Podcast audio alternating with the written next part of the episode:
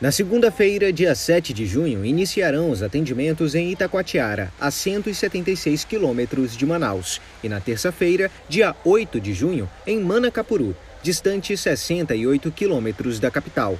A ação, que segue até sexta-feira, dia 11 de junho, faz parte da Operação Enchente 2021, que já percorreu vários municípios atingidos pela cheia dos rios desde fevereiro. Serão disponibilizados 800 mil reais em recursos para o município de Itacoatiara e 400 mil reais para Manacapuru.